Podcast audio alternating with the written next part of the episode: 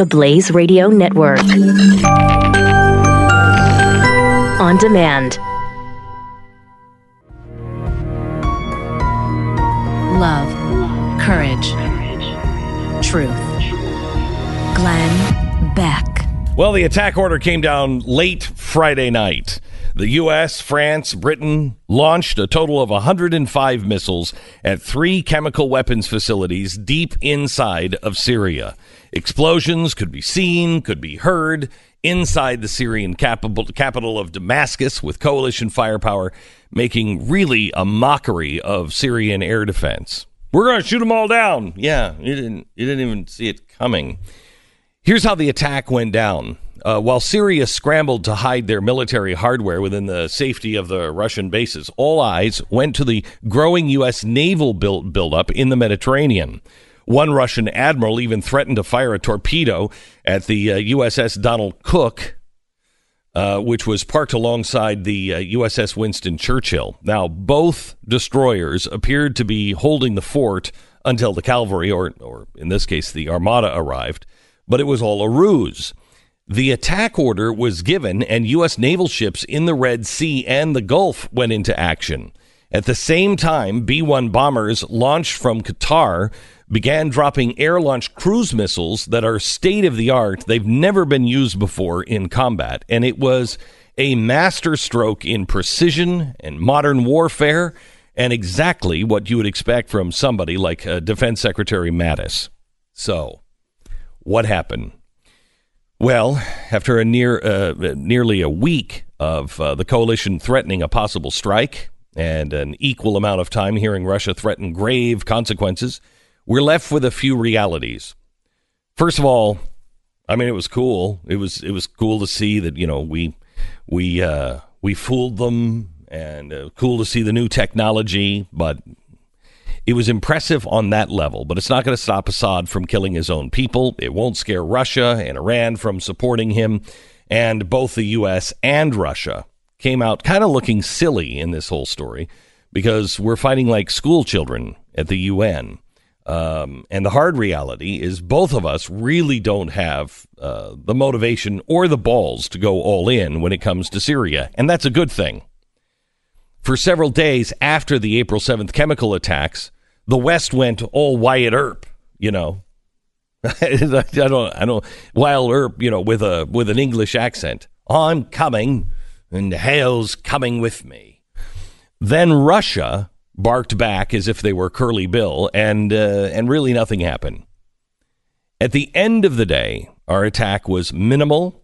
It was borderline symbolic, and for Russia, they got their bluff called and got punked in front of the entire world. But both countries are not willing to go to the mattresses in Syria. And again, that's a good thing. Now, Russia has threatened a response, but I think you can take it to the bank that that response is going to come in the form of a cyber attack. So that could be problematic. When and where it happens is anybody's guess, but that is Russia's main strike weapon. It will be fought with ones and zeros. Meanwhile, the real war in the Middle East continues to build. And the real war is Iran's biggest goal in being in Syria to encircle Israel. The longer Assad stays in power, the larger the Iranian presence will be on Israel's border. And that is what the world and the media should be watching. The Israelis are going to be forced to strike. Russia and the U.S. don't have a dog in the Syria fight. But for Israel and Iran, Syria is everything. And this is the fight we must watch. The coming Iranian Israeli conflict could and will affect the entire world. We pray for Israel today and pray that our leaders and our media and our fellow citizens are keeping their eye on the ball.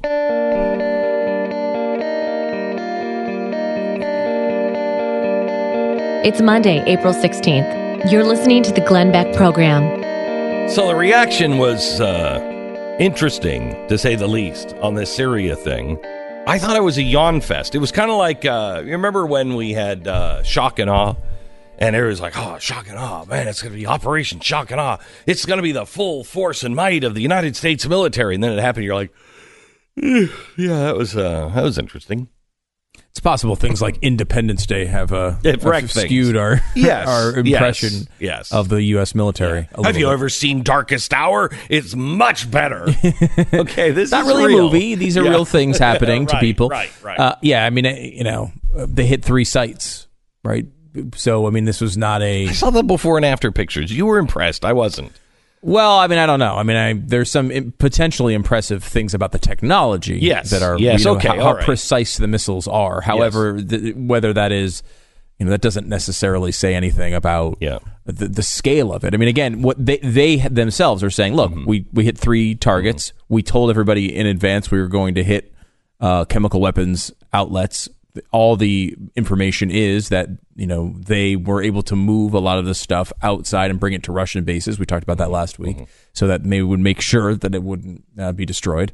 So, I mean, is it? It's it's another message, right? It, they, they the Trump administration did a, you know sent a message uh, last year, which uh, you know apparently they did not listen to, and now we're going to try another one that was a little bit bigger. Can I ask? Can I ask you a question?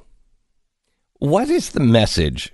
I'm assuming you saw this because this was big news, at least in my house. What was the message that Alex Jones was uh, sending?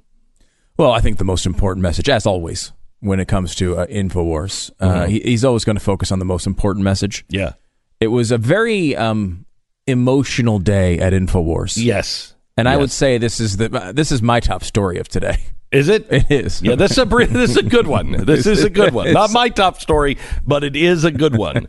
Uh, here is um, uh, first of all, Alex Jones was very upset that we went to uh, a missile strike in Syria. Uh, and first, can we have the one that has about six words in it that you're allowed to hear? Oh yeah, this is Alex Jones yelling uh, as he responds to Syria strikes. Okay. Is there nobody f***ing here in this world? See, now I'm pissed right now. Syria hold on, we need to stop for a second. Hold on one second. ISIS, Hey, hold on one second here because to set this up, he's not actually on the air here. It's important to know that he is broadcasting. He, he's doing like a Twitter live feed. Mm-hmm. So this is not his actual show. Mm-hmm. He has just turned on the feed and is mm-hmm. off the air mm-hmm. talking about Syria mm-hmm. as it comes down. Now, if you if you don't if you don't follow these things, and why would you? But if you don't follow these things, the the conspiracy angle here it has been since the beginning that Donald Trump is right for not being quote unquote tough on Russia, which I don't even think you can say anymore. But Donald Trump is right for not being tough on Russia because Russia are the good guys. Russia are the people who are in there. They're the ones who are fighting ISIS. They're the ones who are doing all, all the right stuff. We're doing the wrong stuff. Yeah, so, so th- this is the this is the one reason why I am playing this because I mean I know I know you and Pat have like a club where you get together I think every Tuesday and just play clips. So fun. but I I just I don't I don't I don't I don't subscribe to that. Yes, Uh, you do. Bull crap. You cer- you most Not as much- do. not We're like guys. hour one, break one, and you're letting me play this. yeah, yeah, You yeah. must enjoy it. No, no, this I enjoy. Okay. this one I enjoy. Um, uh, because he's he's out of his mind nuts. But also, I think it's important to to show, and there are. Uh, there are other sites that I have read in the past that I'm reading now, and I'm like, I think these are Russian operatives. I mean, it is so clear that we are the bad guys and that Russia is the good guy, and Putin in particular is the good guy. That it, it, it it's remarkable. So here he is on a tirade, of being so angry that we would betray our Russian allies. Mm-hmm. Listen. They fought Al Qaeda, they fought ISIS, they fought it all. And now you got Mattis and all these people all over us. And the liberal fascists censoring us everywhere the last two days. We did an emergency 36 hour broadcast trying to stop this that could lead to World War III. And you liberal pieces of you support this you you degenerate and Mueller and Comey and you. Every major analyst, see, I shouldn't even be on there right now. Every analyst agrees that this could trigger World War III unlike anything in our history. And the Russians were the good guys battling ISIS and Al Qaeda. I'm not a Russophile. I've never been to Russia. But I've studied the geopolitics. They are the white knights. And our military Oh, five my. years ago joining the Russians to block Obama and the Arab Spring and do the right thing, did the right thing. And now, Mattis, and Mattis looks like a Emperor Palpatine. When that knows full well that Al Qaeda and ISIS staged all those chemical attacks, and now they're blaming it on the Wow. Okay. So stop, stop, stop. I can't take it. it. That's how. That's how. That's how deeply some Americans are are marrying in to the Russian storyline. That yeah, that uh, that uh, That these, these Russia chemical attacks were Staged staged. that we knew it and that we are the bad guys and that Russia, Russia, the good guys. Now, play the second clip where he breaks down. Now, this is him on the air where he breaks down and he's sitting next to, I don't know, somebody else. Uh, some guest or and he, the guy is just looking like deer in the headlights, like I don't know what to do here. but listen to this. It's the opposite of what my ex-wife says. She says, you know, oh, the system took the kids away from me. No, you got the kids back because of who I was part of the time. And then they sit there and they're like, you know, if you just turn against Trump, things will be better. But he was doing good, and that what makes it so bad. Oh, and that's what makes it so bad. If he'd have been a piece of crap from the beginning, it would be so bad. But we made so many sacrifices. And now he's crapping all over us. It makes me sick. So And, uh, but by the way, stunning update in case you didn't know. The man you just heard in those last two clips lost his custody battle. Yeah. Yeah, I- it's a real shocker. Uh, because of who you are sometimes, his wife says. That's what he says. Yeah. Because of who you are sometimes.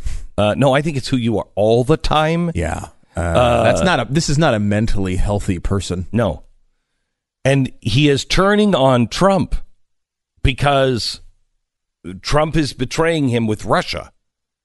That's that's phenomenal. That's phenomenal coming from an American I was going to say broadcaster, but whatever he is. That's truly phenomenal. And as as dangerous as anything that the Weather Underground was doing, I mean, this is now an operative, just like the Weather Underground and some in the 60s were operatives for Russia back then. And spreading all the praise and glory to, you know, Lenin. Now it's just Putin. I mean, the Same Russians story. are the white knights. Yeah. I mean, what an incredible world he must live in to believe that. The Russians are the white knights. Coming up in a few minutes, we have an incredible, incredible show. We have three people coming up that I just can't wait to talk to. Talk to. One of them is um, it, it was a Disney princess. Remember, Planned Parenthood came out and said we need a Disney princess that that has had an abortion.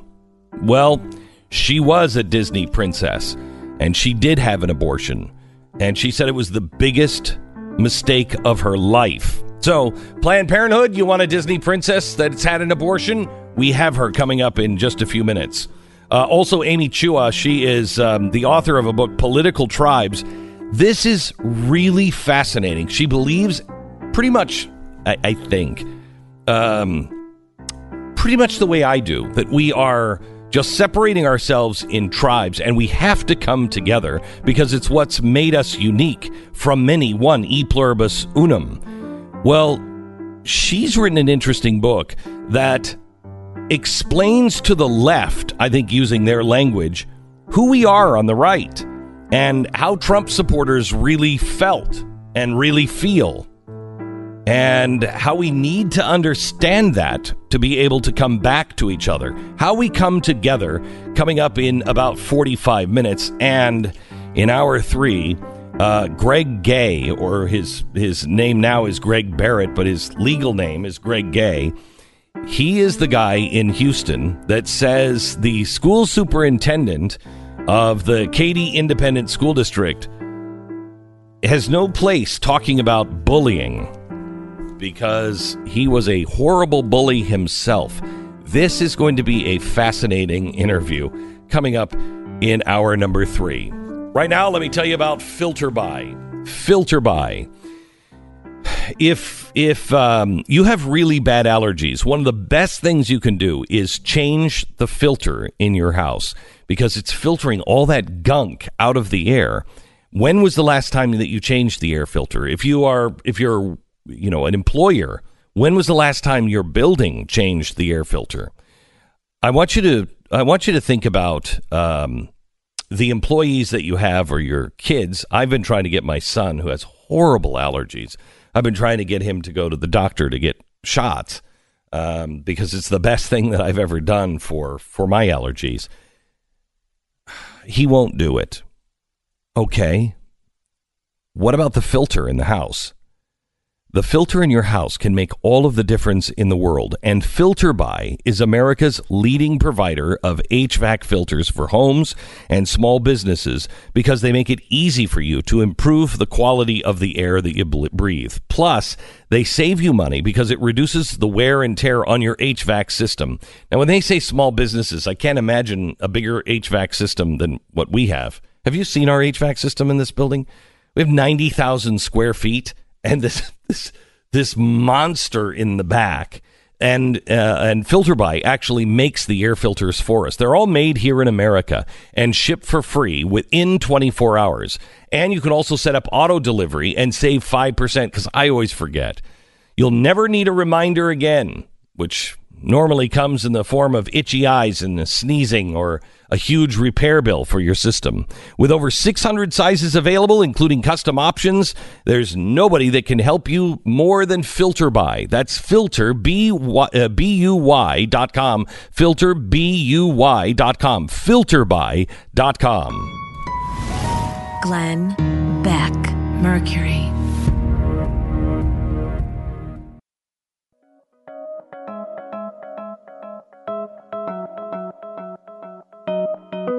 Beck.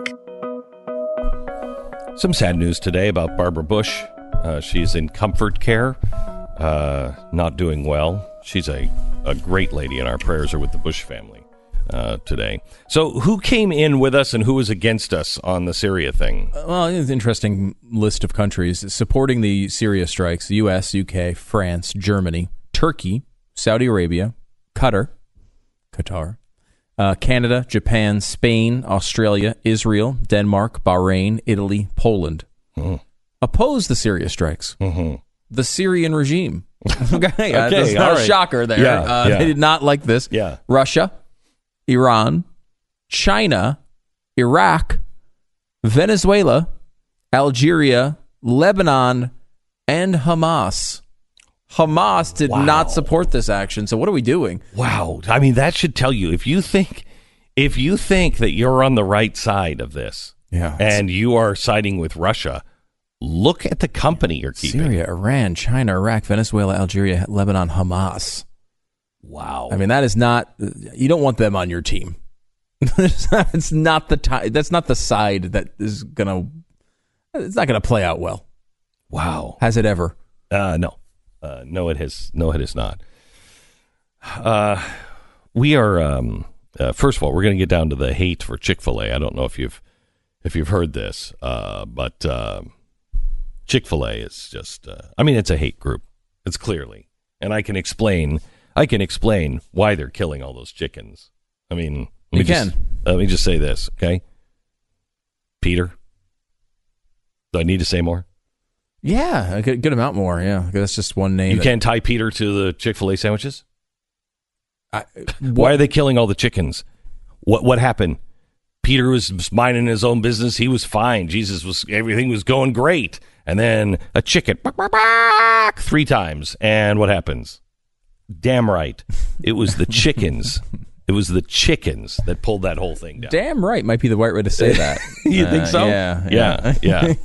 I can't. I still can't come up with the, why the pickles are on the bun, uh, but uh, I know there's some religious indoctrination going on there with Chick Fil A. We'll get to that coming up in a little while. That is a strange choice, is it not? Pickles on a chicken sandwich. I, you know, I do, I do, I do think it's like that. The reason why we're bringing this up is because there's a Christian infiltration going on with Chick Fil A. Thank you. Um, and uh, uh, some people up in the Manhattan area are very concerned about the Christian infiltration. the countries on the side of the of seeing it as a uh, Christian infiltration: Iran, Syria, Iraq, the Hamas. Glenn Beck. Mercury.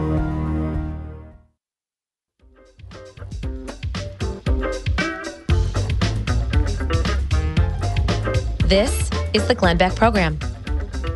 So a few weeks ago, um, Planned Parenthood came out with a with a with a tweet that said, "We need a Disney princess that has had an abortion." Now, I just, you know, I'm just thinking that maybe we shouldn't go down that road. Uh, but you know, that's me. Well, Deanna Falchook, she is um, uh, she's a woman who was a Disney princess. She played Cinderella in the, I believe, Orlando Park for quite a while. Thought she was in love, got pregnant, and I'll let her tell the story. Um, but um, she is a Disney princess that that had an abortion, and so uh, Planned Parenthood, here's your dream come true. Let's go to Deanna. Hi, Deanna. How are you? Hi, Glenn. I'm doing great. Thanks. Um, uh, you know, I've I've read your story, and it's uh, truly remarkable. Can you can you kind of outline the story about you know you were 22 years old, you're working at Disney, this is your dream job, and what happens? I was actually 18, and I um, was fortunate enough to get this very exclusive job as a singer in the, in the theme park at Disney World. And what I did was I sang, you know, Cinderella and, and Sleeping Beauty, and um, I loved being there. And but shortly after that, I started dating this guy who was 22, and I ended up becoming pregnant. And if you know, I made the the decision to have an abortion, and unexpectedly was immediately devastated, and ended up continuing to go back onto the stage, trying to sing happy songs and um, dance. And about seven months later, I just couldn't take it anymore, and I just I was devastated. And so I ended up quitting the job that I loved and breaking up with the guy and basically falling into a puddle, just trying to reconcile my decision. But the one thing that I'll have to say is that the reason why this tweet really bothered me was because I really believed that part of my decision making process was based on old rhetoric and product propaganda that that um, Planned Parenthood has used for ages. And in my case, it was this anti-mother messaging. When I was a child, I wanted desperately to be a mom, but the messages that I constantly got back were, you know, you can be anything you want. Why would you want to be just a mother? And you know, you have to wait till you become a mother, till everything's in line. And this is basically a strategic um, uh, uh, messaging. And so the people who were telling me that, it wasn't even their original thought. These were things that had been written through Margaret Sanger and other people that were trying to champion this uh, pro woman but anti mother messaging. And so when I heard the tweet, I was like, oh no, uh uh not again. So- I mean, it's you know, not not our princesses. Deanna, it is it is the part of your story that really connected with me um, because uh, as a dad, I have heard my daughters struggle with that. I have heard my daughters um, uh, say that. I mean, one of my daughters wanted to get married, you know, while she was in college, and she wasn't going to. And I said, "Why? Why wait? There's nothing better than marriage. When you found the right person, there's nothing better." And she said, "Dad, I mean." you just don't get married when you're my age. I mean, it's, I mean, it's, it's, I mean, look at everybody will look down. And in fact, her professors, when she said, because I just said to her, I can't believe my daughter just said this to me. There's nothing better. If you believe he's the one, get married. And uh, so she did. And her professor just looked down on her when she said, "Hey, I'm not going to be here next week because I'm going to be getting married." The professor looked at her and said, "Oh, uh, wow, okay." And this was a a Catholic university. Yeah, and the thing is, you know, like I said, we think these are our original thoughts, but even what your daughter was saying, I mean, this has been written up on, like when we should have children, when we should form families, um, how many children we should have. I mean, there's a baby code written by Mar- Margaret Sanger. She wrote the in the wickedness of this is her title, the wickedness of creating large families, and Yeah. she says the most merciful thing that the large family does to one of its members is to kill it. I have a large family now. I mean, I've been redeemed through this, but what you're saying regarding your daughter is very true. We think that we're you know that these are our thoughts but we're really being inundated with you know strategic messaging that's going to tell us um, when good is evil and you know evil is good. When it's not even true we have to really get you know start to think independently as to why we're thinking these things. And then so for them to say let's create a princess that you know has had an abortion it made me think that they're conspiring around a table trying to think to rewrite these amazing stories that are have been really positive for women to to persevere through unplanned situations in their lives to battle and slay dragons in order to accomplish things. When things are unplanned and unexpected that they fight through it and at the end of the day they they become victorious and find their destiny you know their destiny at the top of the castle. And so we don't need to rewrite things that you know women can just um, discontinue or or not push through and battle. That's that creates strength and resilience and true powerful power and empowerment to be able to look at life and say let's let's let's move through this together and let's get through this. And that's what we learned from our princesses. And you should be learning from the princess, the prince as, if you will, uh, that Yeah. uh, that they also do the same. And the guy you were Yeah. dating was was not acting as a prince. No. So he, you know, basically knew where I could get my problem taken care of and Is that what he said to you know, you? at the time. Yeah, pretty much. And so I just, you know, was lost. I didn't really know what to do, and I ended up, you know, making this decision. And then, you know, as I'm, you know, curled up in a ball crying, um, he's out there playing, you know, games, you know, video games and that type of thing. But I mean, what you said about the prince is very true. I think there's those characters have been bashed a lot too. And um, the truth is, is that the prince came down off of the castle to find, you know, an orphan girl in the cinders with Cinderella. So there's a lot of redeeming and amazing traits with these princes that we can learn from. But, you know, that's not often told. There's a lot of bashing in these stories.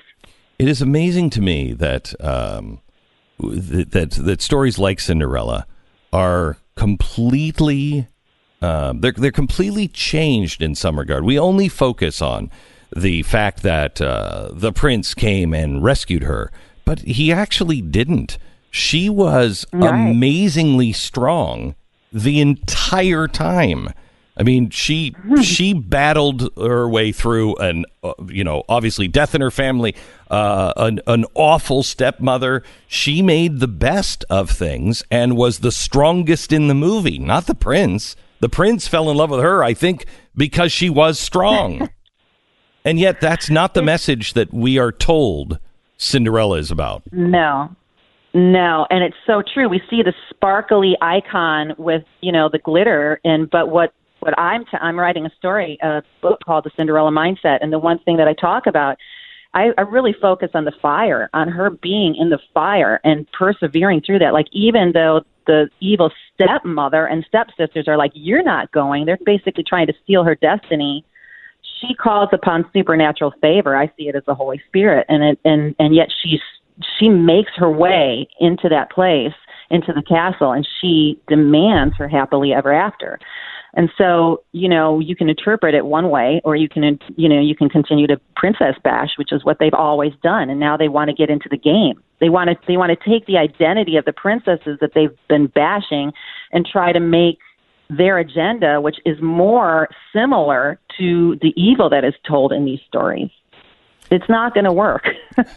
Deanna, as you, um, after you had your abortion, and you are on stage and you're singing about someday my prince will come and everything else, uh, and you know that the guy you thought was a prince is is there working uh, at you know right there, that had to be mentally uh, exhausting.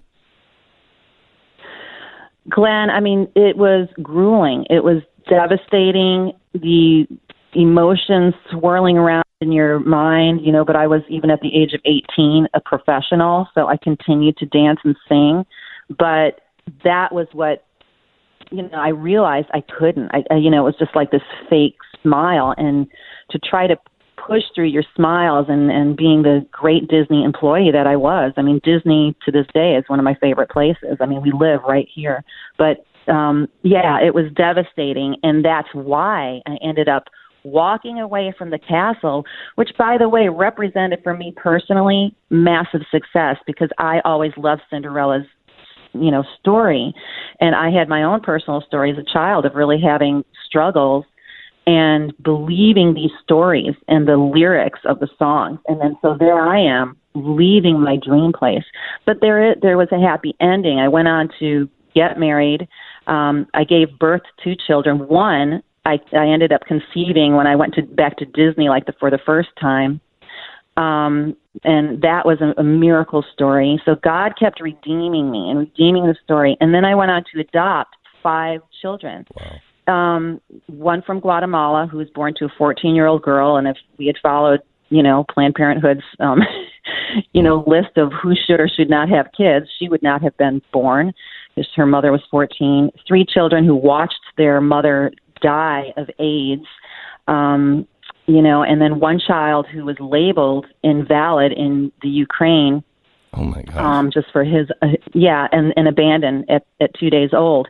And they were about to transfer him to a, a place where they told us that he would have been dead within six months if had we not come when he was five years old about being transferred.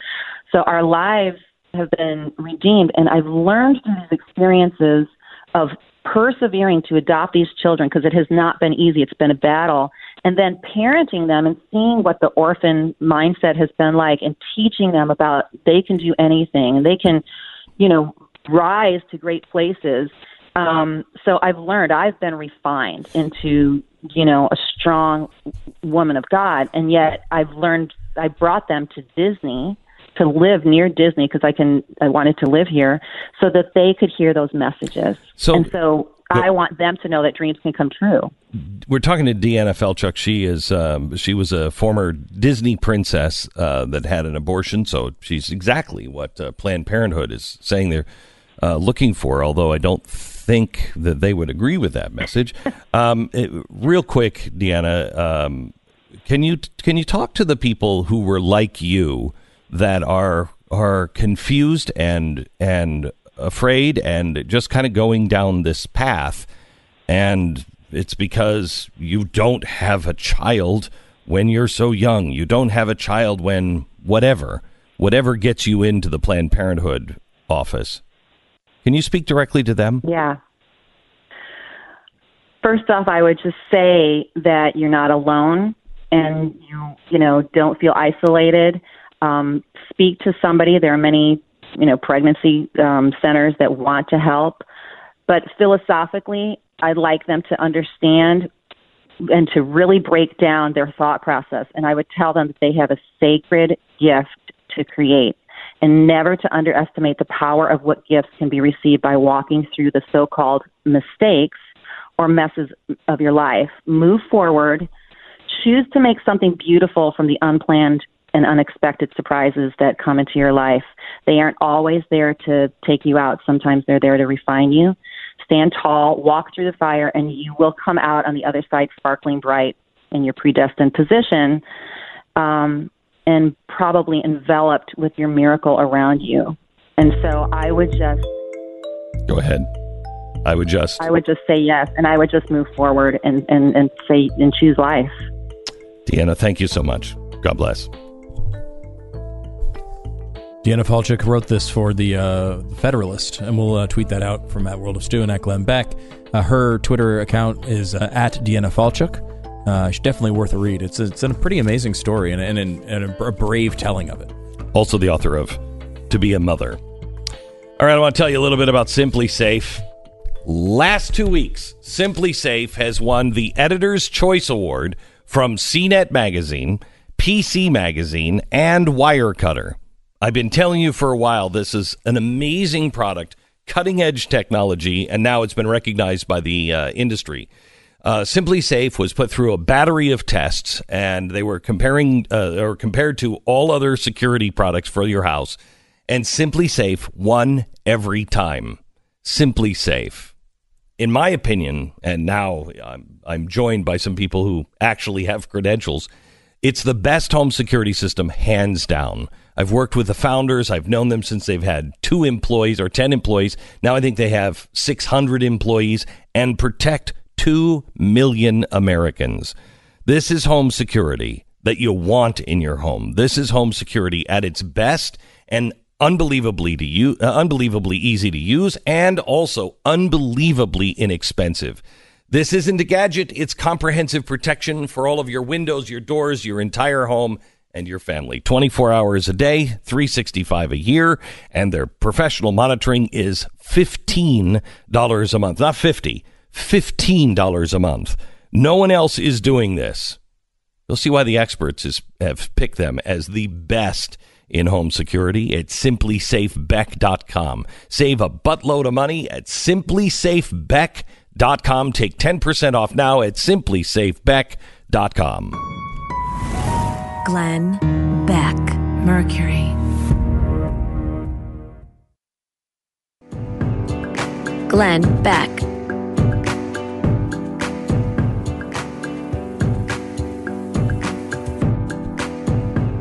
Welcome to it. Glad you're here. Thank you so much for uh, listening today. We have uh, we have um, a couple of things. The hatred for Chick Fil A is has has gone into insanity. It really has. It's gone into some sort of uh, mental disorder.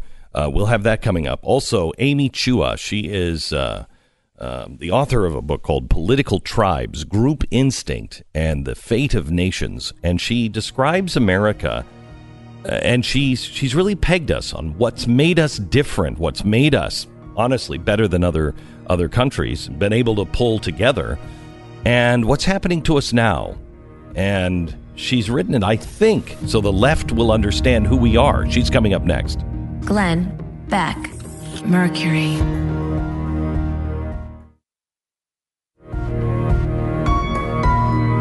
Love, courage, truth. Glenn Beck. Out of all of the infuriating things about America right now, there is one that rests high above, towers over all the others.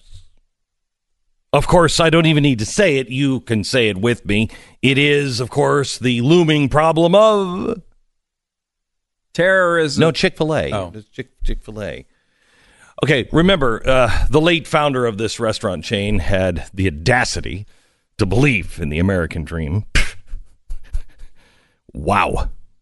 Now imagine the audacity of Truett Cathy and his company, Cathy, and and and the audacity of his company to exploit America's free market system by making a good product that people actually want to buy. Imagine that.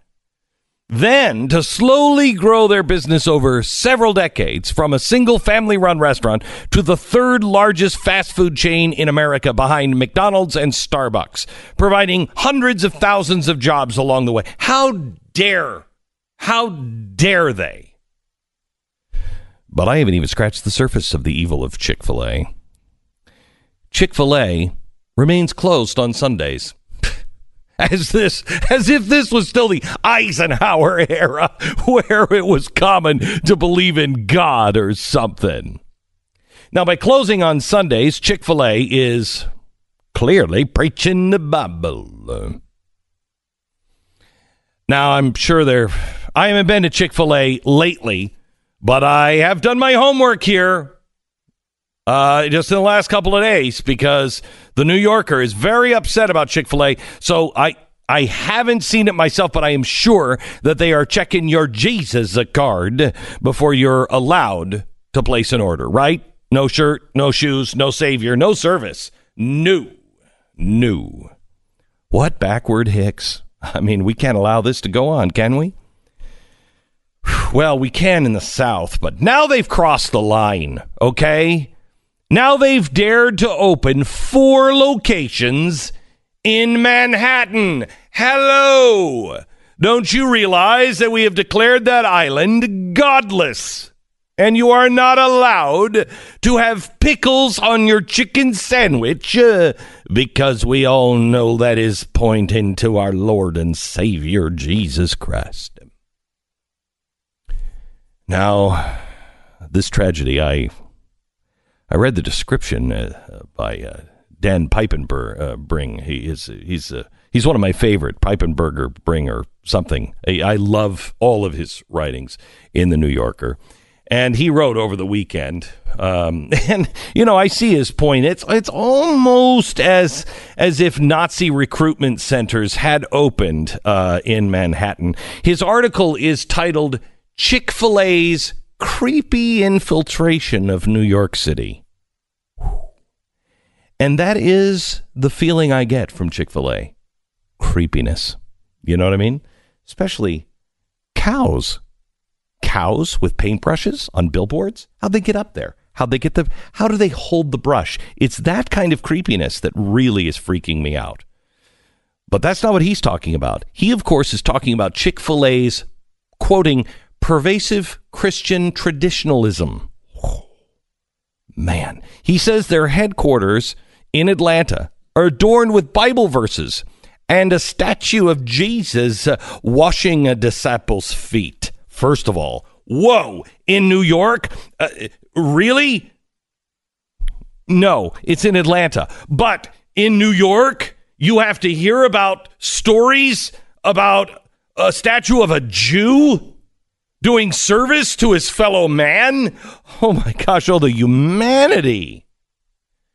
Now, he says uh, that Bible pounding is uh, just below the surface at Chick fil A. To think that this poor man and other New Yorkers have to step inside one of these Jesus indoctrination chicken centers for this story assignment. I, I don't know how he did it. It's cruel and unusual punishment.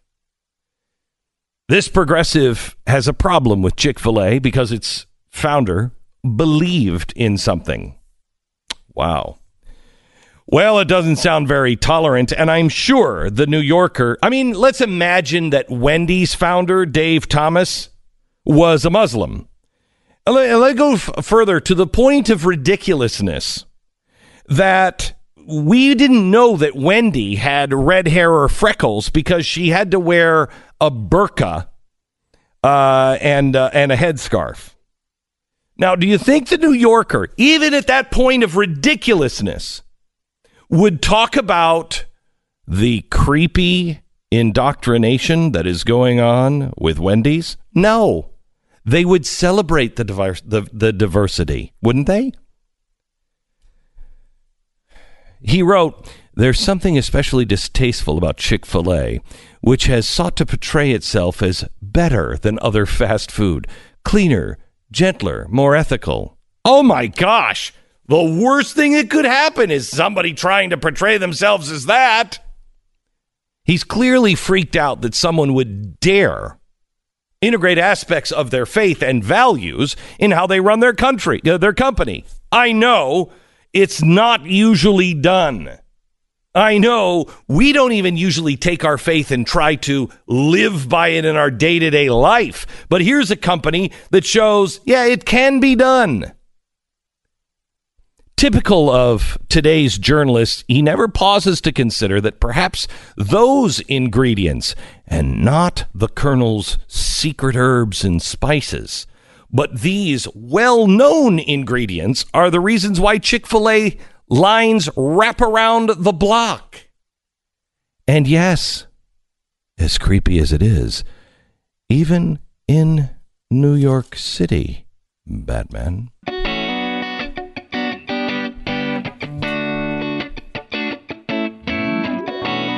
It's Monday, April 16th. You're listening to the Glenn Beck program. I am hoping that uh, Amy Chua can spend some time with us today. She has uh, written a book called Political Tribes, Group Instinct, and the Fate of uh, Nations. She is the uh, uh, the John Duff Professor of Law at the Yale Law School. She graduated from Harvard. Amy, welcome to the to the program. How are you? I'm great. Thanks so much for having me. You bet. I, I don't know how much time you have, but uh, I would love to spend uh, as much time as you have. Your, I have time. okay. Your your book is your book is um, great uh, because you you talk about the secret of America and how we're really kind of violating that now, uh, really strangely unknowingly. But you you you speak to both sides of the aisle, so we can kind of hear each other. It's not it's not a book written from the left or from the right. And Absolutely it's not. It's trying to speak the language of of of both sides. And let's start with the essential goodness of America that you point you point out. Right. So I'm not even trying to be both sides. I am just kind of going back. I think we all need to remember what it is that makes America special. And so I actually have spent 20 years studying different countries, countries in the developing world, you know, European countries. And believe it or not, there is something really special about America that I think most Americans don't even realize. Mm-hmm. And I say that we alone among the major powers, not France, not England, we are what I call a supergroup. And to be a supergroup, Glenn, it's really simple. You only need to do two things. The first is to have a really strong, overarching national identity. Just something that holds us together, Americans. But the second requirement for a supergroup is we have to allow all different kinds of subgroup identities to flourish. So it's like, so in this country, you can be, you know, you can say, I'm Irish American, I'm Italian American, I'm Croatian American, I'm Japanese American, and still be intensely patriotic at the same time. And believe it or not, this is not true in a country like France. Like you wouldn't say, I'm Italian French. There's no right. such thing. You know, this, so we, and right now, because of the tribalism that has taken over our political system, we're starting to destroy that. We're starting to destroy this connective tissue, this big overarching national identity that we have that is what's made us special. And you know, your example, uh, you really about Chick Fil A is also there. There's an attack on allowing individual subgroup identities to flourish right. too. So it's a dangerous moment for us. So you, you I, I, thought this was really fascinating, and the, the the most clear I've heard anybody state this. You're saying that a lot of these uh, wars that we have engaged in are unwinnable simply because those nations don't have a supergroup. Exactly. So one thing that America has done, um, and so you know, my real field for 20 years has been again looking at foreign policy. And what I try to say is I explain why we have messed it up so much in countries from Vietnam to Afghanistan to Iraq. And a lot of it has to do with we don't realize how exceptional our own identity and history is. So we forget how unusual it is to be this multi ethnic nation with so many different ethnicities and to have a really strong American identity. So, Glenn, why do you think Libya is now a failed state? We missed this. President Obama actually really honorably conceded this. He said we failed to see the depth of the tribalism. They Libya was a multi-ethnic country like we are, 140 different ethnic groups. But the difference is that Libya didn't have a strong enough national identity. This idea of being a Libyan didn't matter to these people. And it just fell apart. It fell apart after we intervened, and we didn't see that. We thought, you know what? They're going to be like us. Yeah. If we just take out this horrible dictator um, and then we leave and put in democracy, it's going to come together and it didn't happen. So, so, we project that we forget how special we are, and we make mistakes by forgetting that other countries are not like us. And it, and it seems in a sick, sort of twisted way, we understood this uh, with our motivation behind the Sykes-Picot lines uh, and agreement. uh, in the Middle East, where we drew these country lines knowing that it would cause warring factions and the dictators would have would would be be so busy trying to keep their own tribe together that they wouldn't have time to look out. We we Well, did know this at one point. Well, you know what's so funny? The British were the masters of this, actually, because Right. the British, they, um, I mean, you know, morally, of course, that's another question. But how were they so successful in maintaining this empire for centuries with such a small number of people? I mean, just a handful of British administrators in places like India and the Middle East. Exactly what you said. They were masters. They were so conscious of all these little group divisions but they used it to divide. And you're right. You know, they they were like, okay, how can we keep these people at bay? And they actually purposely pitted groups against each other. But we were not like that after we went to the world stage. You know, post World War II, we actually um, started to increasingly think of democracy as like this magic formula. You know that if we if we because democracy historically has worked so well for us. So for the idea, the us, we went into Iraq thinking uh, Sunni, Shias, Kurds. Okay, it's kind of a mess, but let's just have some elections. And that was so wrong headed because what I've shown is that under certain conditions, democracy can actually worsen group conflict, Sure. not make it better. Sure. Okay. So I, I want to go to um, uh, the part of the book where you talk about how the left isn't listening to the right and the right isn't listening to the left, and you you describe. Especially for a professor, I, I'm I'm just shocked that you're even allowed to teach. Um, but uh, I get to go back. yeah, you yeah you you you you uh, describe the, what happened with the Trump voter and what's happening with the Trump voter, and try to explain that to a person on the left. And I've not heard anyone in the media do this and, and do it effectively as you did.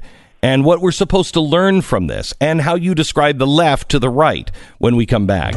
The name of the book uh, is uh, Political Tribes. Amy Chua is uh, with us. Don't hold it against her that she's a Yale professor. Uh, she just said, "I don't know how. I don't know if they're going to let her back in, but uh, it's uh, it's a remarkable book." All right, let me tell you about our sponsor this half hour. It's LifeLock. Another big data breach uh, was in the news. Recently reported that uh, hackers stole information f- uh, for more than 5 million credit and debit, debit cards used for in-store purchases at Saks Fifth Avenue, Saks Off Fifth, and Lord and Taylor stores. Some of the card information was put up for sale on the dark web as soon as the breach went viral. There are so many threats in today's connected world, and it only takes one weak link, and the criminals can get in, and then they have you before you even know it. This is why there's the new Lifelock identity theft protection, adding the power of Norton Security to help you protect against the threats to your identity and your devices that you can't easily see or fix on your own. And if you have a problem, they have agents that work to fix it for you. Now, nobody can stop all cyber threats, prevent all identity theft, or monitor all transactions at all businesses. But the new Lifelock with Norton Security is able to uncover the threats that you might otherwise miss. So go to lifelock.com or call 1 800 Lifelock and use the promo code Beck for an additional 10% off your first year. That's promo code Beck for an additional 10% off at lifelock.com. Glenn Beck, Mercury.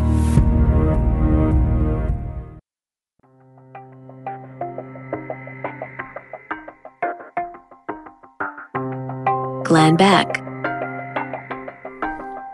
Amy Chua, she is a um, uh, an author of the book Political Tribes: Group Instinct and the Fate of Nations.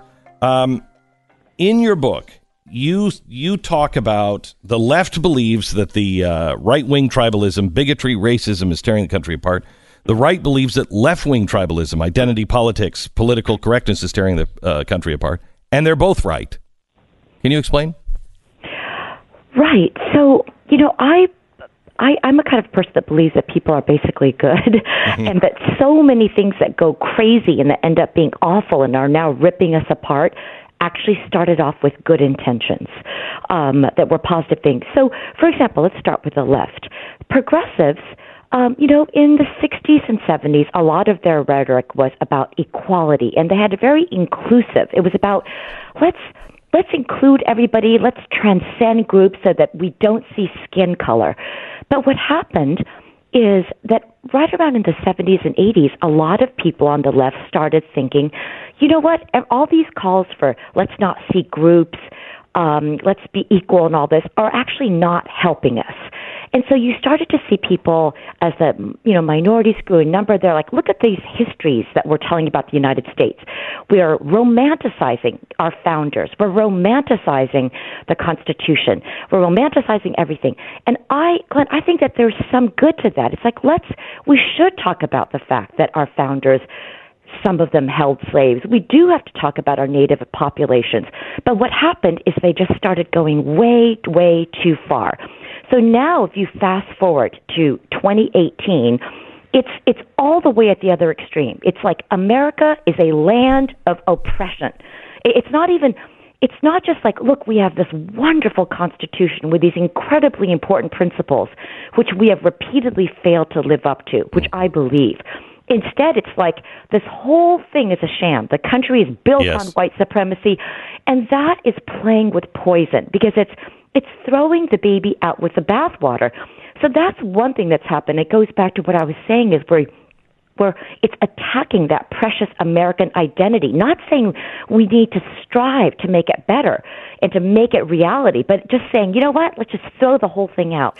And with identity politics, another thing that's happened is, um, and again, I understand where the left came from. They were like, you know, all this group blind stuff is just being used to block affirmative action. It's just being used by the right to not let us make any changes. Well, fast forward, it's gone too far. In 2018 now, on a college campus where I teach, it's all about groups. If you try to be group transcending, you will immediately be called a racist. Mm-hmm. because the idea is that you are trying to erase all the very individual examples of group oppression that we've had. But the problem is that the groups are dividing smaller and smaller. And even worse than that, the idea is like, you cannot understand me. You cannot speak for me. Um, and on top of that, the final thing that drives me craziest is the vocabulary policing. So I feel like a lot of people, you know, in the middle of the country who are not on these Ivy League campuses, they are good-willed. They they may be anxious about immigration. They may be anxious about our country changing. You know, they may have certain views that I would disagree with. But that doesn't mean that they're racist and xenophobic and homophobic and whatever. But that's the way it goes right now. It's like if you don't say something exactly right or you don't toe the party line, you're immediately branded all these things. And what that does is it drives a lot of people more extreme underground, where there I think is a lot of horrible stuff on the right. And there you hear terrible things, you know. So so and it's this vicious cycle. So that's half of it. Okay, so so now let's go when we come back. Let's go to how do we fix it? Because I, Amy, you're one of the few people I have uh, talked to that I think fully understands the problem that we face, and you have a solution. Next. Glenn Beck. Mercury.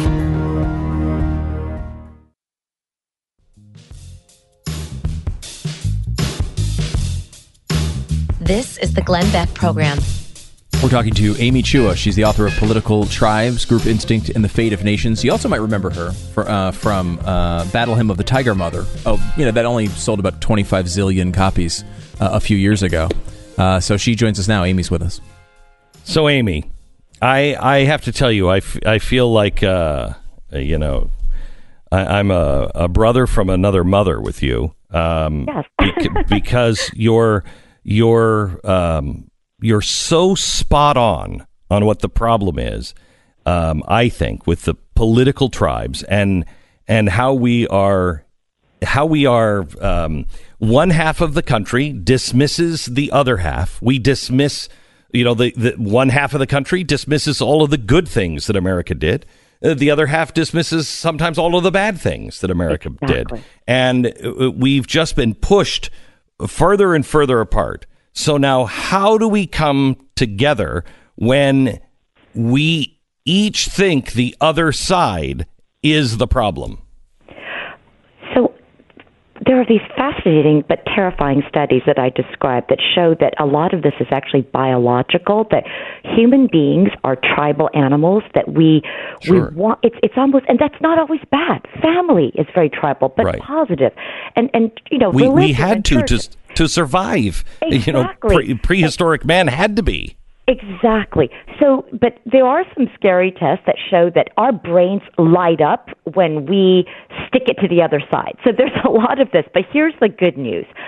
I have all these studies that show that we can, as human beings, overcome this tribalism. And there are all these very, very robust studies that show that if you can pull human beings out of their group context, because we're worse when with our buddies, you know, um, and make and you pull two people from opposite sides, opposite tribes, and have them interact as human beings. It is astounding how much progress can be made. Now, this is not saying just stick people in a room together, because if you put a bunch of diverse people together of different races and backgrounds, they could just hate each other more. The point is having them interact as human beings. And the best example of this is the integration of our military in the 1950s. That was a time when everybody said, no way, this is not going to work. 90% of America was against integrating our military troops. But they did it, and afterwards they found that the integrated troops were as or more effective than the all white troops. And when they interviewed and conducted all these studies, it was so inspiring. I mean, this is not just black and white. This is like at that time, Italian Americans had never mm-hmm. really interacted with Swedish Americans Yes. and German Americans. Yes. And, but what they said is, you know what? If you throw us all into the same foxhole or the same bunk, and we we miss our loved ones in the same way, we're terrified in the same way, and we have to trust our lives to this other person. We don't care what accent they have or what color their skin is, and that's a perfect example because norms really changed and a lot of bad things happened in Vietnam, but one good thing is people start to see each other as human beings. So I have this one idea that a lot of people were excited about. It's going to sound silly, but like a public service program where you take a lot of children from, say, one part of the country where they're always with their own kind, their own privileged people on the coast or whatever, mm-hmm. And maybe force, you know, encourage or, you know, have them go to another part of the country and work side by side with other young Americans on a common project, not in a condescending way, like we're going to teach you, you know, but rather just some common infrastructure or some project together. So I think that we really have to think about this. I think we have to change the way we teach our history. I think we've overcorrected. Um, I mean, when you were saying bad Big time. and good, you know, uh, we we have to tell the truth, but we have to make people feel proud of being part of this country and, and not forget what makes us so exceptional about it. But you know, I, I have to tell you, Amy, my my daughter um, challenged me once. She said, "Dad, you only know the good stories about um, America," and I said, "Honey, you've gone to school. You only know the bad stuff." Right. Uh, and I said, I- "I'll tell you what. You you read the good stuff. I'll read the bad stuff." And by really immersing myself in things like Wounded Knee and really truly understanding it, I've actually come out more hopeful that we Yeah. can survive anything if we learn from it.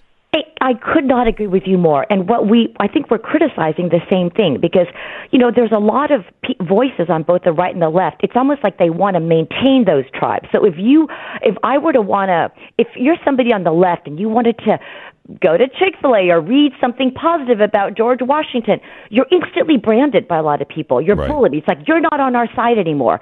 You know, and the same thing happens on the right. If somebody on the right wanted to do, you know what, I want to go hear this person speak about Black Lives Matter. No, no, no, you can't. And I, I just think it's that because I, I wrote this book because I actually have looked at other countries that have actually fragmented and just broken up. And I think mm-hmm. that America doesn't realize how precious what we have is. I see people on both sides saying, let's just get a divorce. Let's just break up the country, you know? And I think they just don't, they're playing with fire. And I understand that. Sometimes you just get so mad at the other side of what people are saying. And then one extreme thing fuels a more extreme reaction, and it just escalates into a place where people are so, So- hunkered at both sides. So, Amy, uh, I think what stops us from listening to the other side, or or or sitting down, or or perhaps it's just saying that you're part of the problem if you do sit down, is both sides feel, and I, I can speak for the for the right, I think, on this one, is it feels like, you know, we'll sit down and we will tell you the truth, but you know, the left isn't going to tell us the truth of what their real intent is.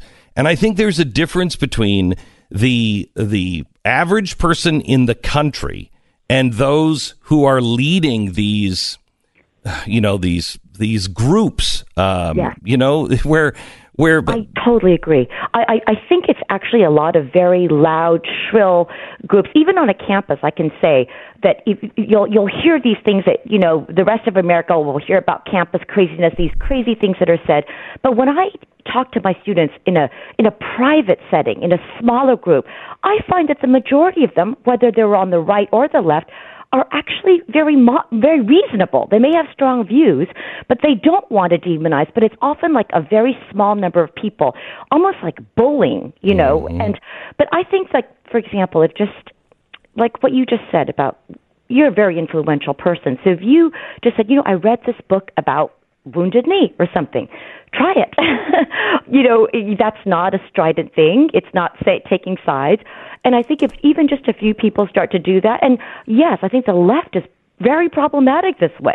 You know, if somebody, it, it's not, what I often say is, look, maybe George Washington was a slaveholder, but that's not all he was. You know, it was an amazing story. It was amazing founding. There was so much heroism.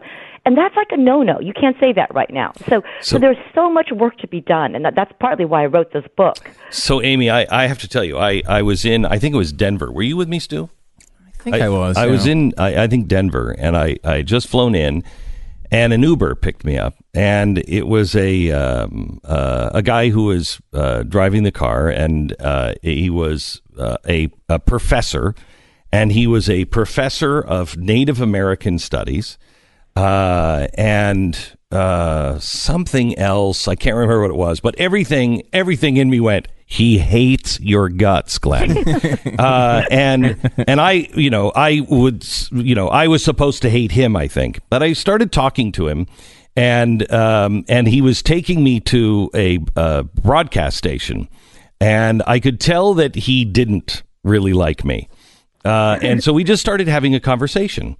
And I found out that he was from Wounded Knee, that he had done a lot of his studies on Wounded Knee.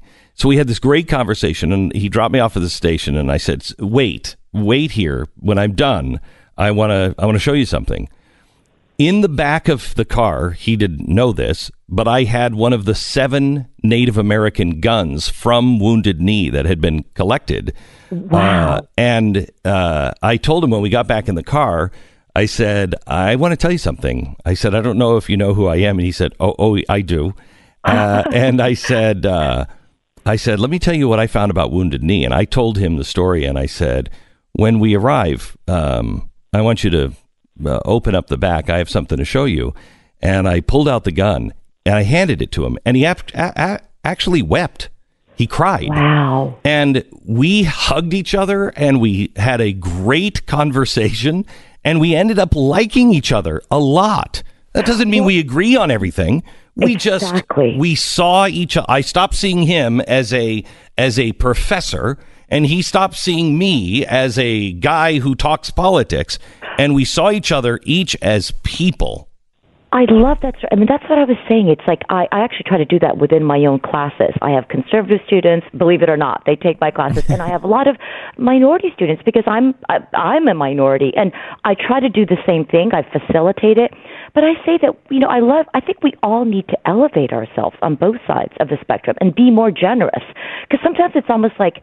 And again, I get it. You know, it, it there. It's almost like a game of gotcha. It's it's very pleasurable to just hate the other side too. You, you think of sports, you know. Um, I, I like my story. Your story reminds me of the one I tell that is the same thing. I have this um, very poor Mexican American student who is super progressive, who grew up in a trailer park. And he tells a similarly moving story about the people in the next trailer over who were so kind to he his family, and they were, you know, very strong Trump supporters that that other people would have called white supremacists. But what Gio said is, even though the words they use would, to all my progressive friends, sound horrible and things that they said, at the level of just two human beings, they were the ones that protected us. They were the ones that said, "We're going to be here for you." So, so I, I love that story. So we are sitting in a place. You know what, Amy? I'm going to run out of time. Um, we are sitting at a place now to where um, you just said. I think the key, the language that they might use. We almost speak a different language. I don't know if you're familiar with Jonathan uh, Haidt. Um, but we we completely agree with him. Yeah, we speak a different language, and I've learned this by going to all kinds of different churches and synagogues and mosques and and listening. And I'm amazed that we agree. I think on 95 percent of the stuff, but we think we're farther away from each other because of the language that each religion happens to use.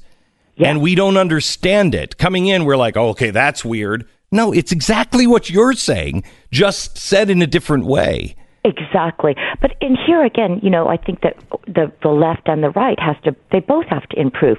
I have been quite harsh about the left just all this vocabulary pre- policing. Yes. It's like the vocabulary changes all the time and if you slip up a little bit, you know, then suddenly, aha, we caught you. You're, you know, you're you're you're racist and that's not going to help anybody. But I think what that does is it makes some people on the right go too far in the other direction. They're like, "You know what? We're sick of this political correctness. So we're going to say this." And then it makes them purposely say incendiary things that Yes. then do sound very terrible. So I, I think we have to just get out of the vicious cycle and just be more generous towards. I, I always say, just try to think about what they're what the person is really trying to say instead of fixating on the exact word. You know, where where are they coming from? Are they coming from a good place? Because I see so many people coming from a good place who suddenly just get torn down because they get the wrong they use the wrong word. And again, I think that's more like bullying.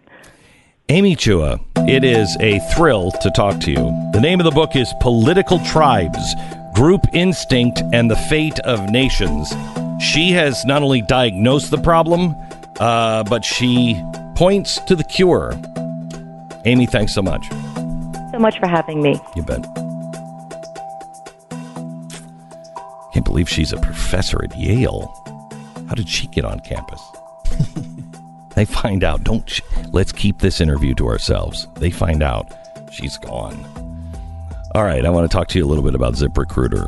Every business needs great people. I mean, the people are what make your business. It's really nothing other than that. So you have to find the right person. And if, you know, you're like most employers, you know, you've got to fill it right now. There's got to be some better way than just posting your job online and praying for the right person to, to see it. I mean, we learned from, you know, we learned from the uh, Second Amendment debate. There's no use of praying for anything. ZipRecruiter knew that there was a smarter way. You can still pray, but they've also built a platform that finds the right job candidate for you. It learns what you're looking for. It identifies the people with the right experience and then it invites them to apply to your job. And it's these, it's these invitations that have changed everything. And now ZipRecruiter doesn't stop there. They even spotlight the right person. They, the strongest applications that come in, ZipRecruiter is the way you find them. ZipRecruiter. Find the right person quickly. ZipRecruiter has been used by businesses of all sizes and industries, and they're going to help you find the right person. And you can post your job now on ZipRecruiter for free at ziprecruiter.com slash Beck. Make sure you include the slash Beck and you'll be able to try it out for free. ZipRecruiter.com slash Beck. Glenn Beck, Mercury.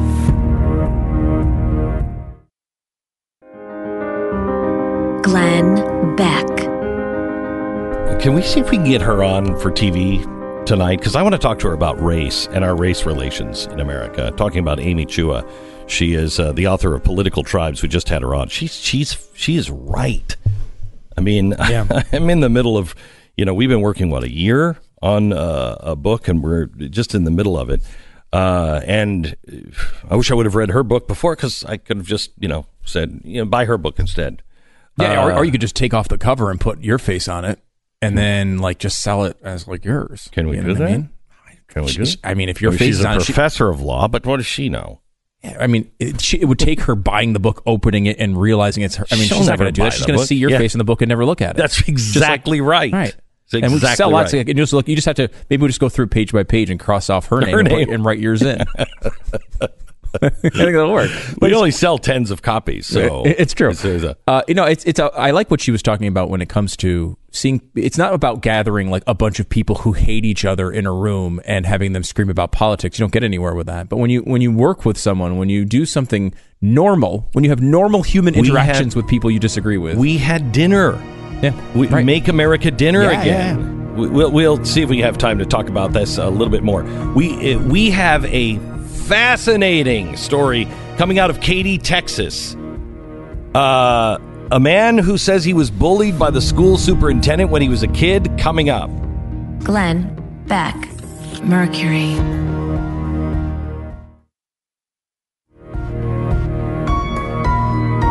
Love. Courage. Truth. Glenn Beck. I want to tell you why what's happening in the Middle East is something that we all need to care about, why it matters to you. Evangelical pastor Andrew Brunson was arrested 18 months ago and sent to a Turkish prison. He was charged with funding a terror organization. Okay. Um, he's a terrorist? Well, he was one of the, quote, terrorists and, quote, jailed in the aftermath of the 2016 failed coup d'etat. Journalists, academics, soldiers, teachers, and Christians were deemed terrorists. According to Brunson, his crime is in fact his faith, his belief in Christianity.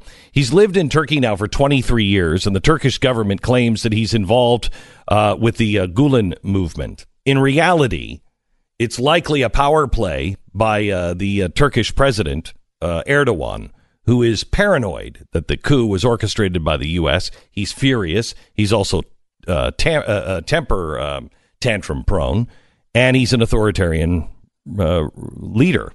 So, regardless, the persecution of Christians in that region is subject um, uh, of uh, of many conversations that we have here on the program, and also the subject of something that we are going to air soon. uh, Faithkeepers. It's a documentary that we're going to be showing on Wednesday, April eighteenth.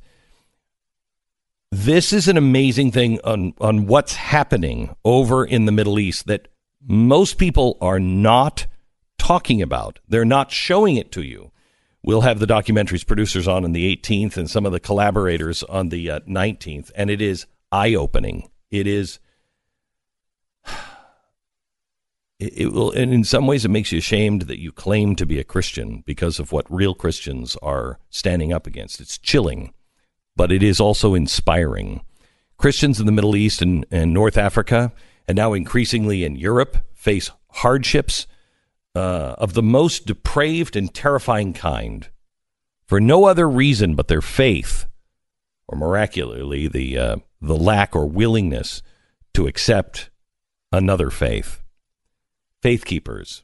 It is a it's a metric for the growing persecution that Christians are confronted with every day. Just not us. We talk about persecution, religious bigotry. Uh, last hour I told you about Chick fil A in New York. Yeah, that's religious bigotry, but not like what's happening around the world. It's crucial that we take notice every time something like the imprisonment of this pastor in Turkey takes place, because it is likely going to happen more and more often, more open, and much more violently in the days to come.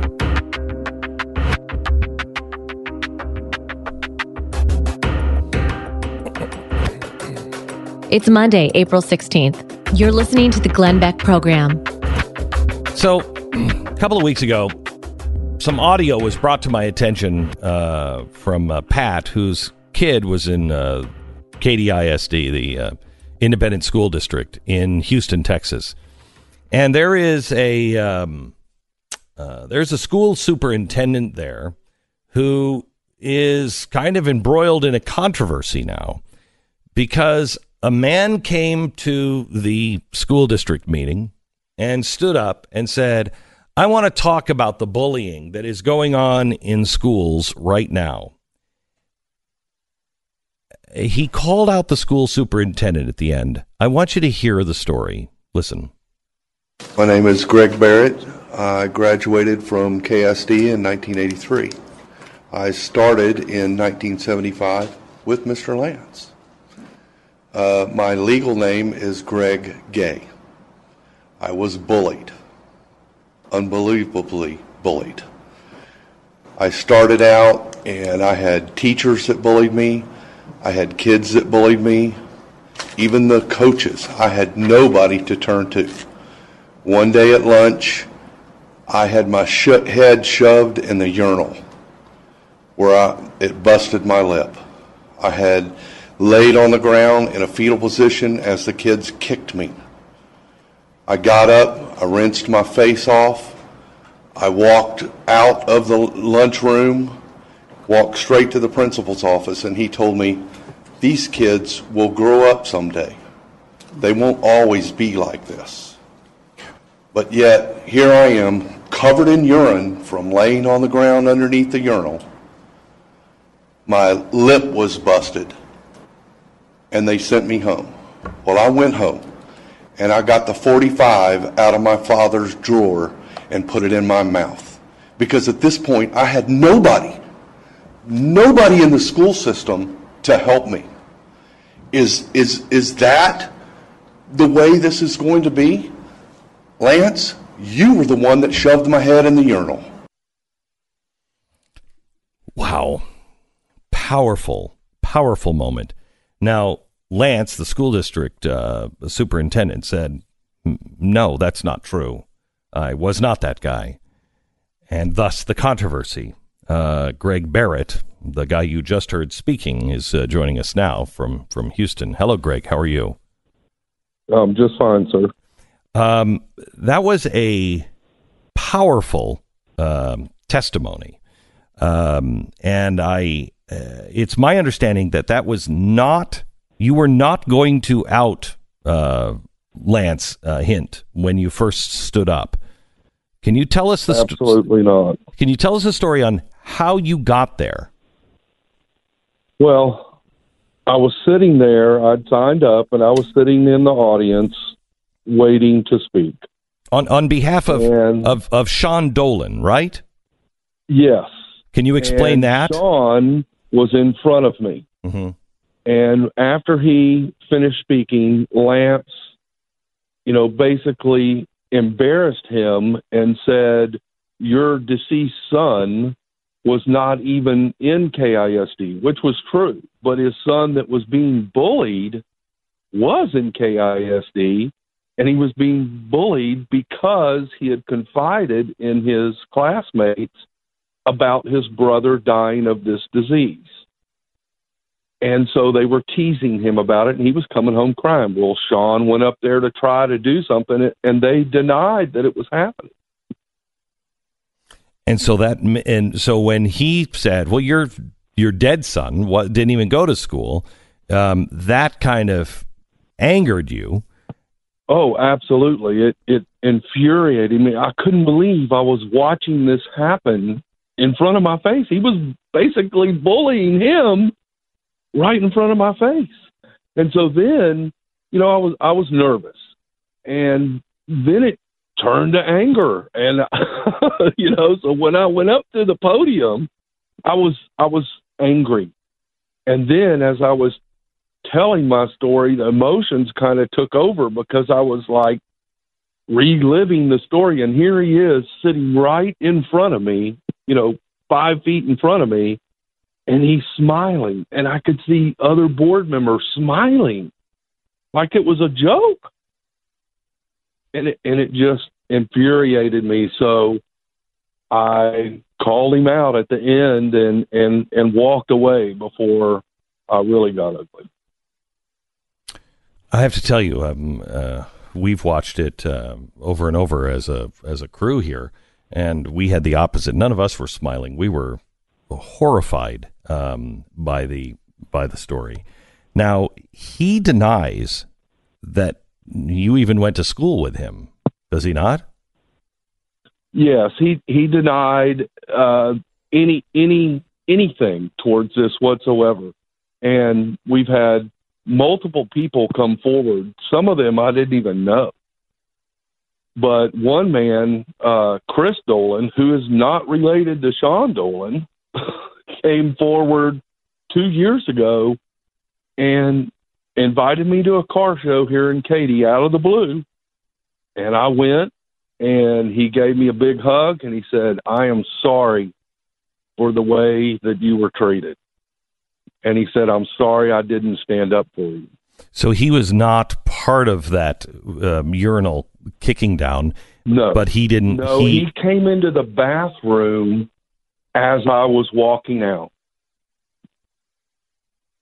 and he- has lived with the cowardice, uh, his own cowardice, and that's what he was apologizing for.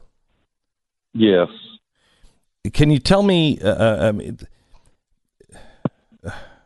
Greg? I, I, I there are, I, I'm I'm shocked that the the superintendent has not admitted this. Uh, you have a, a, a district judge uh, in I think Louisiana or is he what is he?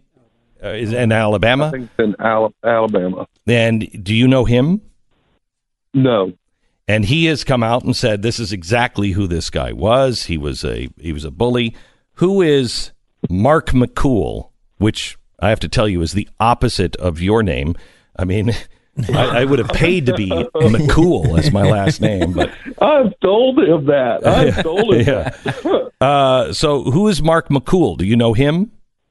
I, I know him through my sister because they were in the same grade. Okay. I never knew this happened to him until just the other day. He travels, he drives an 18 wheeler. Okay. And so he just happened to be here and saw all of this and posted his story And as what? well. and what's his story? Well, he was walking home from West Memorial Junior High, which was the same school I went to. And Lance and his buddy, which were in high school at the time, were down at the bayou and and when they when they walk home from school they have to walk across a pipe to cross the bayou so you don't have to walk through the mud. And they were trying to walk across the pipe and they were yelling at them and hollering at them hoping that they would fall off the pipe. And when the mark mccool and his friend got to the other side of the pipe they shot him the finger and ran. Well lance and his buddy they chased them down caught them, held them at knife point and made them go back to the bayou and roll all the way across the bayou in the mud to get to the other side One more story. There's also somebody that came uh, to uh, attention, I think, from the reporting on a Fox station that there was charges that were filed against uh, the uh, superintendent when he was, I think, 18 years old, and um, uh, he apparently uh, was racing his car loudly down a street, and some neighbor came out and said, "Knock it off!" And he backed to stop the car, backed up, and beat the guy into a five-day coma. Um, yes, there were no, for some reason, there were no, um, I I guess, battery charges, or the charges were dropped, uh, and so he's kind of denying this as well. But there seems to be a pattern here on Lance. Yes. And that was settled out of court uh, for the man's medical bills. Thirty thousand dollars of medical bills, by the way. Yes. Uh, it- l- um, I'm I'm curious, Greg, if if you had brought up this incident from your childhood with Lance, and Lance, instead of blowing it off or or smiling, had responded, you know, I was a really bad kid. I did some really terrible things. And you know that's one of the reasons why I'm taking bullying seriously now, and and you learned his lessons from those days, uh, and tried to utilize them today. W- would your reaction have been different? W- what would you have taken from that? Absolutely. Absolutely. I forgave him a long time ago. You know, uh, I forgave all of them for what they did long, many years ago.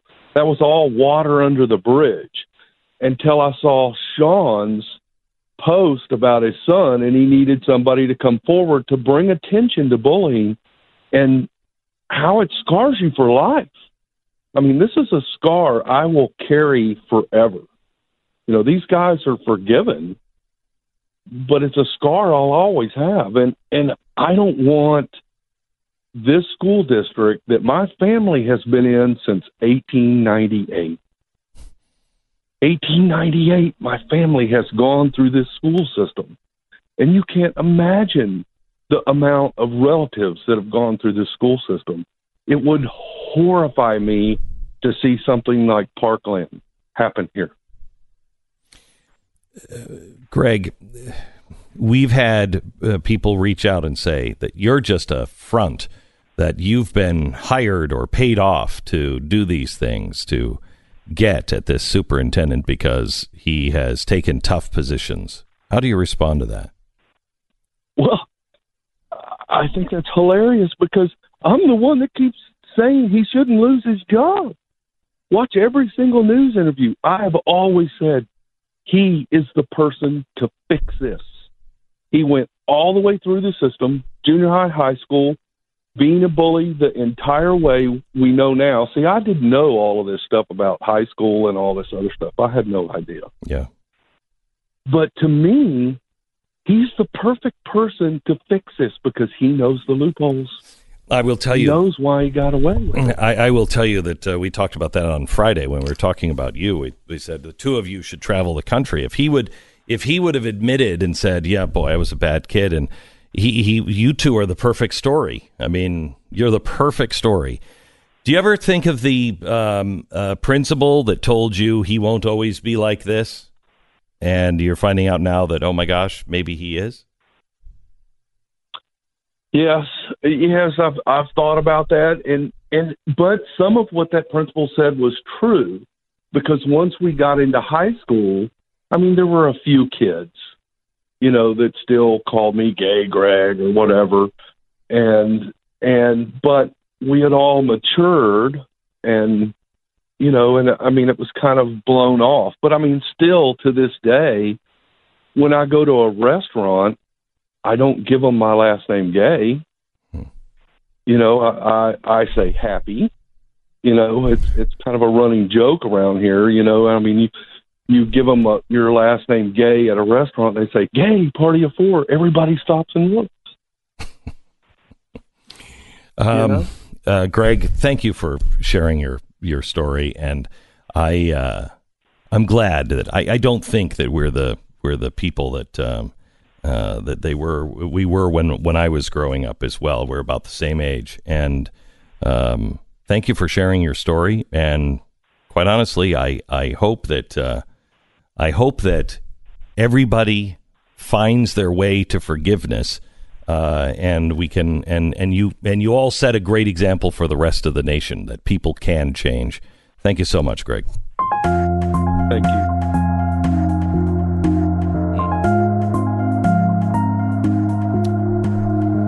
So I want to talk to you about Bitcoin. You see in the news, uh, Stu, um, uh, that Bitcoin now. Who, who was it that just said this? I just read this in one of the newsletters that I get from uh, from Palm Beach.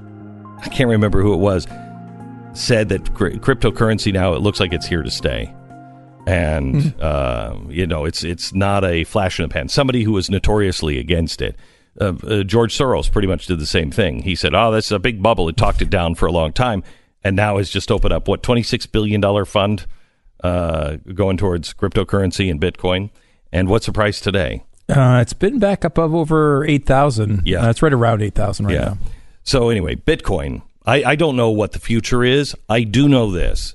I do know that cryptocurrencies are a part of our future. I don't know how, but that's why I ask experts. And uh, we we actually were doing our homework for quite some time. We found a guy out there who we thought was really really smart. His name is Teeka Tiwari. He's from the Palm Beach letter. Um, Stu and I read his uh, letter every day, and and uh, we're impressed on what this guy knows. And you know, when we first talked to him, we said, "I said, okay, so so what what do you think's coming? You know, what's?" uh," And he told us, and um, I, I went home and I told my wife, and I said, "Hey, we should buy this cryptocurrency." I had no idea how to even buy it. Yeah, no, it wasn't even. It's not. It wasn't available on one Yeah. of the major. It would uh, right. Too much. Too many. Too many hurdles to clear to buy it. This is why we've asked for a crypto master course by Teeka. We asked him, could you put together a course that will teach you what cryptocurrency is, how to buy it, how to sell it, uh, and then you can take the advice on what to buy or what not to buy uh, yourself. You decide. I urge you to check this exclusive course out now. It is smartcryptocourse.com. Smartcryptocourse.com. Glenn Beck, Mercury.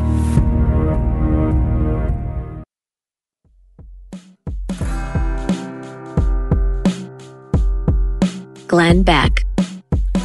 Do you think of the James Comey interview, Stu? Enthralled, Glenn. Fully Yeah. enthralled. Yeah. But I did watch it uh, Mhm. yesterday, and um, now that we're on hour three, towards the end of the show, and we haven't talked about it yet, it makes me feel like I've wasted my time completely. Well, I don't want to waste your time. Um, I want we, we want to go over it because there are a few clips that we need to play, um, and I, I've got a few things to say, as I'm sure you do.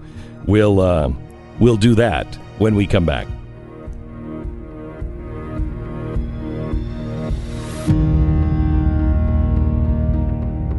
Glenn Beck, Mercury.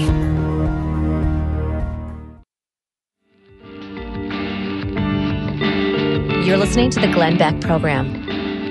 Welcome to the program. Let's spend a couple of minutes on uh, on uh, James Comey. ABC did a five-hour interview with him. Five hours. Uh, I mean, you want to talk about a grilling? And here are the here are the highlights that we thought were worth uh, talking about. Let's let's play uh, first uh, Comey on Hillary. try to realize that I'm not trying to help a candidate or hurt a candidate. I'm trying to do the right thing. And you can come up with different conclusions. Reasonable people would have chosen a different door for reasonable reasons. But it's just not fair to say we were doing it for some illegitimate reason. But, but at some level, wasn't the decision to reveal influenced by your assumption that Hillary Clinton was going to win and your concern that she wins? This comes out several weeks later, and then that's taken by her opponents as a sign that she's an illegitimate president. It must have been. I don't remember consciously thinking about that, but it must have been. Because I was operating in a world where Hillary Clinton was going to beat Donald Trump. And so I'm sure that it, that it was a factor. Like I said, I don't remember spelling it out, but it had to have been that, that she's going to be elected president. And if I hide this from the American people, she'll be illegitimate the moment she's elected, the moment this comes out. I t- do you even begin to understand that? I mean, he he doesn't say it, and then Stephanopoulos gives him this scenario. You know, wouldn't you say it was this? Well, I don't recall that at all, but it must have been. What? right. I That's mean, a pretty big decision you made. What do you mean you I- don't remember? I guess he's just saying it was a foregone conclusion at that point. Remember, this is the this is the era right after the Access Hollywood tape comes out. She goes to the biggest lead she's had in the entire campaign, and at that point, I mean, it did seem uh, that uh, you know Hillary was going to win, uh, and so he's maybe he's trying to make the argument that subconsciously that's the that's the environment I'm in. So I'm sure it was a factor, but he never spelled it out specifically in his head. It's just a weird thing because he goes on at length in other parts of the interview talking about how politics was never a factor. He never considered it. He never thought about politics. He was just trying to do the right thing. But he allows for the idea that the right thing was influenced by politics. So it's a kind of a circuitous reasoning in, in some ways. All right, here is uh, the um, the the clip. Donald Trump is unfit to be president. Is Donald Trump unfit to be president? Yes, but not in the way I often hear people talk about it. I don't buy the stuff about him being mentally incompetent or early stages of dementia. He strikes me as a person of above average intelligence who's tracking conversations and knows what's going on. I don't think he's medically unfit to be president. I think he's morally unfit to be president. A person who sees moral equivalence in Charlottesville, who talks about and treats women like they're pieces of meat, who lies constantly about matters big and small and insists the American people believe it, that person's not fit to be president of the United States on moral grounds. And that's not a policy statement. Again, I don't care what your views are on guns or immigration or taxes. There's something more important than that that should unite all of us, and that is our president must embody respect and adhere to the values that are at the core of this country. The most important being truth. This president is not able to do that. Okay, I just want to morally unfit. Morally unfit. And I don't want to play, well, you guys did it too, but would Comey say that Clinton was morally unfit? Because do you, did you hear what he said? He's got to treat women right. And he, and he lies all the time. He lies all the time.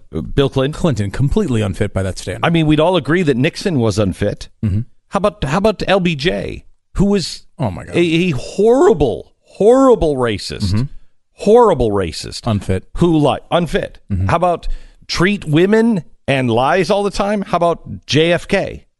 Hmm. How about FDR, who had a mis- mistress on the side? How about FDR, who who lied about a lot of things? Uh, uh, how about FDR? At, you want to talk about a bad guy? Just scooping up the Japanese, even though his own administration said there is no threat from the Japanese, and puts him in an internment camp because he's a racist. How about Woodrow Wilson, who is constantly the fifth greatest president of all time? Surprised we ended up with Woodrow there. Yeah. I'm really stunned in your list. I mean, I'm just I, morally unfit. Yes. I I wonder if he has if he would put others in that in that category.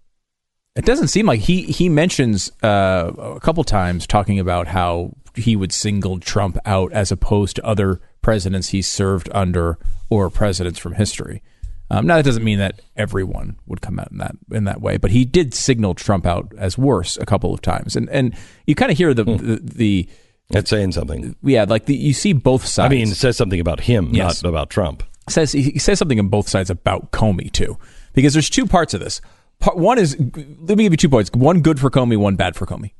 Comey is, I think, you hear him throughout this give ground. Like for Mhm. example, he says Trump is an above average uh, intelligence, Mhm. and and he, Mhm. you know, when he was talking, they, there's another clip that everyone was playing about mob. Just he's like, "I- he's not, he's not a mobster. He just demands loyalty like mobsters do. He constantly was equivocating and giving ground, which to an average person, remember, 99% of people don't sit around and think about these issues, don't know mm-hmm. Comey's background, don't know him as a quote unquote mm-hmm. grandstander, just or will see a clip of him.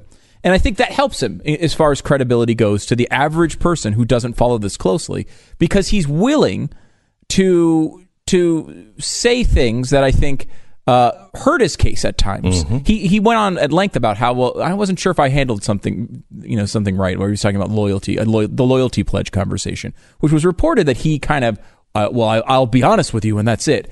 He, Comey's actual quote was, "I'll give you." Uh, he agreed to giving him honest loyalty, which I don't know what that means exactly. But different than Uh, blind loyalty. yeah, yeah, I guess. Yeah, but I mean, honestly, you know, loyalty is a is a weird thing in that you know it's easy to be loyal to someone when you completely agree with them and they're doing everything right. Right? Like the loyalty, in a way, demands in tough times that you're staying with someone. Um, but honest loyalty, okay, it was a, it was a as he put it a compromise. But it was also something that where he's giving ground, and I think that might might connect with the with the average person watching it for the first time. On the other side of that, he has a problem that someone like Megyn Kelly also has, which is he does not have a constituency. Nobody likes him. N- There's no one who actually likes James Comey. Mm-hmm. Even the Comey family, I don't think, because they showed a clip with his wife, who's a huge Hillary supporter. His family, his wife and daughters were marching in the Women's March. Right? You think they're happy he released that uh, that letter Hmm. uh, ten days before the election? I bet you know. And they, I just saw a bunch of interviews with people from the FBI who are all mad at him too. Right. So you have, and now if you think about the normal, typical left right divide in this country, and this happened with Megyn Kelly. Megyn Kelly was loved at, for a long time because by the right because she was on Fox and largely was taking the left to task on that show. Uh, and she was hated at the same time by the left. They didn't like her for a really long time. Then when she took on Trump, the right said, We don't like you. And the left said, We love you when she gets her own show and she's past that circumstance, what she has is neither side being passionately for her. And the same thing that happens with James Comey here is that I listened to a lot of coverage about this uh, afterwards, kind of hear the reaction. And one of the things you notice is the left can't universally bring themselves to say he's a good guy and doing the right thing because they're so pissed off about the letter 10 days before the election that they can't universally heap praise on him. They, he's useful to them now. And they will say all the things that he said in the interview were great, but I can't get past the idea that he did X, Y, and Z right before the election. And of course, the same thing with the Trump uh, side of the argument, who, if you remember the 10 days between the letter and the election, he was universally praised by the Loved. right. Loved. There are quote after quote after quote after quote about how wonderful this guy was and how he was honest about Hillary Clinton. Now he's a big enemy and everybody on the right like doesn't like him. So no one on the right really likes him and v- no one on the left can bring themselves to praise him in a universal fashion. So he doesn't even get the benefit of the partisan divide. And I think that is going to be at the in the end of the day, you can say that's the right thing to do, but it's not going to make him an effective person in this debate. I don't think they're going to have to still get a lot more than this because in the in the end, what he did was further clarify some details of what he already testified about. There's nothing in this book that we haven't already heard. There's nothing in this book that is new, and we are in a culture that needs new. Mm-hmm. So, I mean, people are.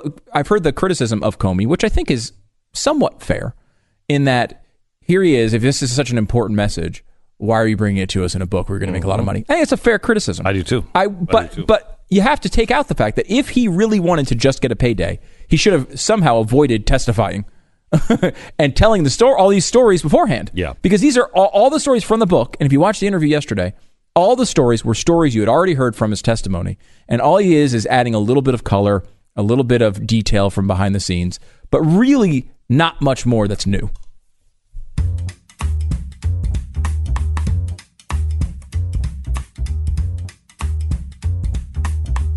So I went to see Bill Murray live this weekend. Much more interested in that than James Comey. Bill Murray, because this is I've seen tickets. I wanted to go to the show. I went. Bill Murray live on stage. That Yeah. sounds amazing. I liked it. Okay. It was it was Mary's 30th birthday, so I took her out for her birthday to to see that show. And we liked it. A lot of people walked out. It it it's one of the most bizarre things I've ever seen in my life. Really truly is. I also saw The Quiet Place this weekend. A, a quiet place. A Quiet Place. Uh and I want to talk to you about that as well. You're not going to ruin it for me, No, right? no, no, Because no, I no. want to see it. It No, looks I'm like it's gonna- great. no, You're no. not going to tell me No. everything that happens No, throughout I'm the not. entire film. No, I'm not. They all die at the end. Anyway, um, let me tell you about our uh, sponsor this half hour.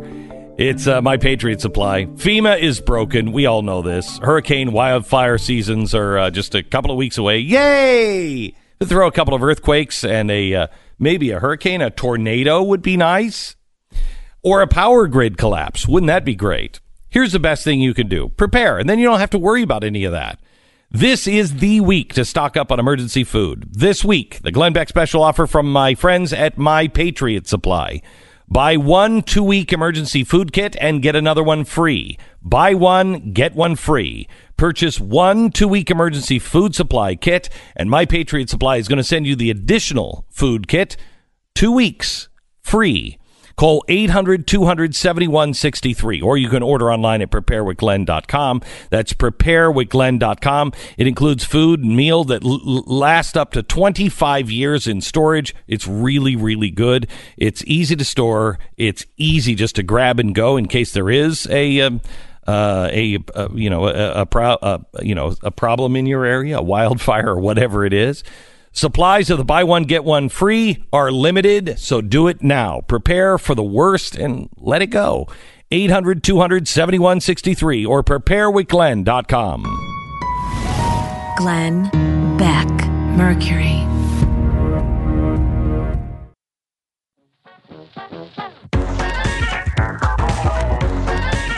Glenn Beck. So I went to see Bill Murray uh, and friends in concert.